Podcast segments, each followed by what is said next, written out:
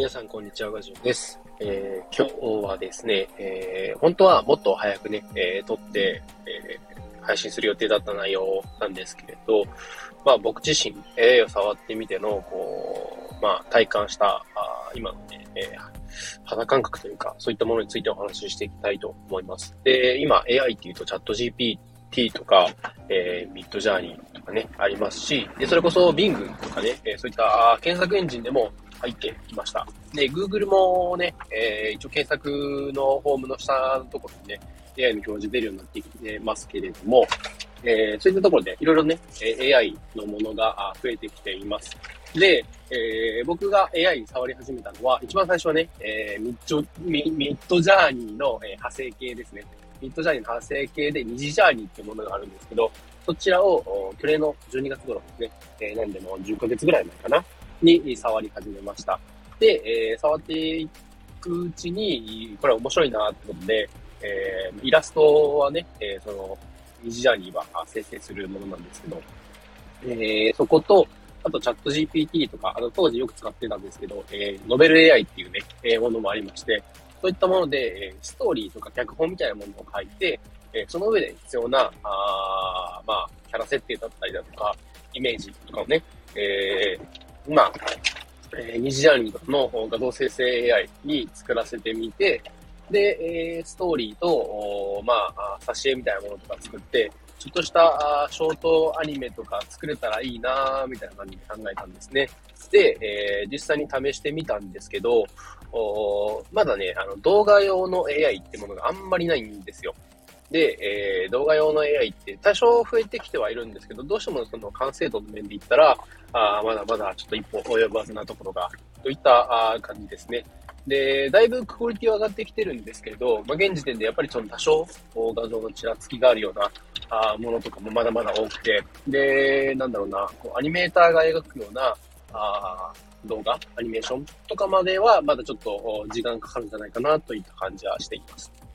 で、えー、まあ、そこはさておき、その小説みたいなものですね。で、俗に言うラノベみたいな感じで、えー、ストーリー書いて、えー、表紙みたいなものがあって、ところどころ挿絵が入ってるようなものを作ってみようかな、作りたいなと思って試してみたんですね。で、その中で、えー、感じたことっていうのは、あやっぱり素人が作るものっていうのは、あまあ AI の力借りていろいろやってるんで、それなりにいいものが出来上がるんですけども、やっぱり何か物足りないっていうふうに感じました。で、おそらくプロの人がね、えー、脚本家の人とか漫画家とか、あ小説家の方が考えたストーリーを、まあ、AI によってもうちょっとこう脚色して、で、クオリティを上げる。そういった中で、えイラストを AI に作らせるみたいな。そういった風にすると、多分、ちょっと面白いものが出来上がるとは思うんですけど、やっぱり素人が作ったそういう AI での作品っていうのは、なんだろうな、まあ、AI のイラストもそうなんですけど、やっぱり手で、えー、作られた作品に比べると、やっぱりどこかしら足りない部分があるなっていうふうに感じました。なので、えー、まあ、プロの方、専門の方が作るそういった AI を使った作品っていうのは、かなりクオリティの高いものができると思います。えー、現にね、えー、生成系 AI で言うと、まあ背景とか結構得意な感じなので、そういったところでね、えー、漫画家さんが背景に AI イラストを使って、えー、うまいことね、作品の作るスピードを上げるとか、あそういったことをしたり、もしくは、あ今まで背景とかに、こう、割いていた時間を、キャラクターのね、えー、絵を描き上げるとこことにコミットすることで、えー、まあ、なんだろう、こう、キャラクターのね、イラストがより際立つようになったりとか、そういった風にはね、持っていけるとは思うんですけれど、まあ、素人がやるとやっぱりね、どうしても細かいところで、えー、やっぱ違うんですね。で、えー、例えばですけど、その、見慣れてるものとかだったら、きっと、なんかここおかしいなとかってなった時に、多分何がおかしいかとかって気づくと思うんですね。なので、漫画家さんだったら、ね、その、なんだろう、イラストの構成へのなんかバランスみたいなものとかが違和感気づくと思うんですけど、やっぱ素人の人だと、なんとなくおかしいなぐらいで、なんでおかしいかなっていうのがやっぱ言語化とかね、難しいですね。そういったところで、えー、やっぱ素人が AI を使うのは、あなんだろう、素人が AI を使うにプロもクソもないんですけれど、やっぱりね、え、プロの方がその専門の分野で使うっていうのはすごいいいなと思うんですけど、その反面で、えー、素人の人が AI を使うってなった時に、やっぱり一からものをね、え、挑戦したことないジャンル、挑戦してみるのはいいんですけど、やっぱりまだまだ、ね、今の現状の AI の、えー、技術の水準でいくと、ちょっと、まあ、一歩及ばずな感じがしました。なので、えー、今、現在で、その、なんだろ